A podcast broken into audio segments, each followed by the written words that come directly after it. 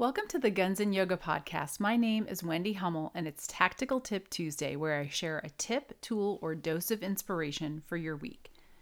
Lately, I've been thinking a lot about change and the impermanent nature of life. Pretty deep, I know.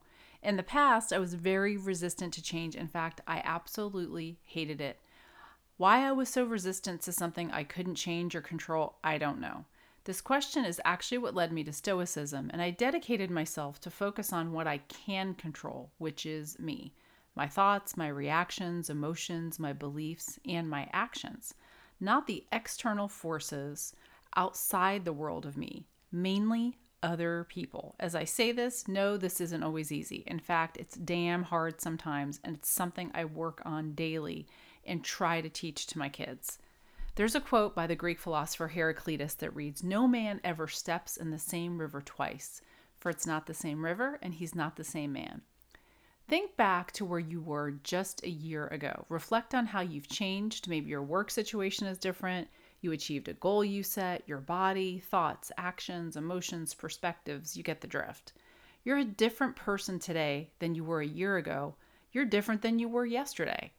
The meaning you attach to this is up to you, though. My point is that if things change anyway, then why don't we decide to actively influence how that change plays out by adopting a growth mindset? You may already have it and no adoption is necessary, but if you're someone who falls into the fixed mindset category, then I am talking to you. You may have heard this before, but there are two things that cops hate more than anything change and the way things are. In the first responder culture, we tend to pigeonhole ourselves and determine that this job is all we could ever do, or this is how we have always done it, or it's everyone else's fault and they're all assholes. We criticize, even lash out when any kind of change is implemented, whether it be a new policy, a new piece of equipment were issued, or a new program. When I've fallen victim to this approach, it's only made me more miserable. Having a growth mindset means you're willing to be a clean slate to be open to learning new things, even when you think you know everything already.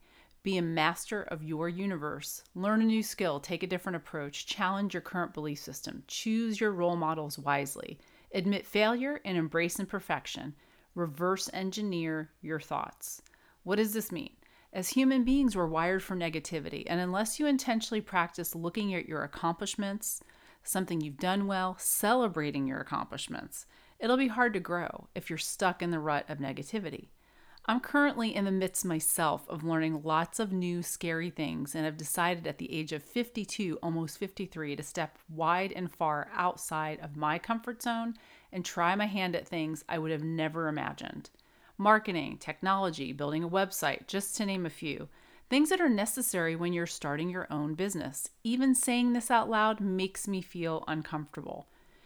In a book I recently read called The Big Leap by Gay Hendricks, he talks about the zone of genius and what holds us back from taking our lives to the next level. It would be easy to operate in what he calls the zone of competence or even the zone of excellence, but that wouldn't be growing. As I navigate my new venture, I have found having the support and guidance of others in a dynamic group learning environment has been a game changer. I believe that we are truly better together. I want to hear how you want to be better. What's stopping you? What are the limiting beliefs that are holding you back? You have the power to choose fixed or growth mindset. If you find value in this episode, please share it, give us a review, and if you'd like to be notified of future episodes and want to receive our future newsletter, you can subscribe on our Podbean website. I'd also love to hear back with any questions, suggestions, ideas for future guests, or topics that you'd like to hear about.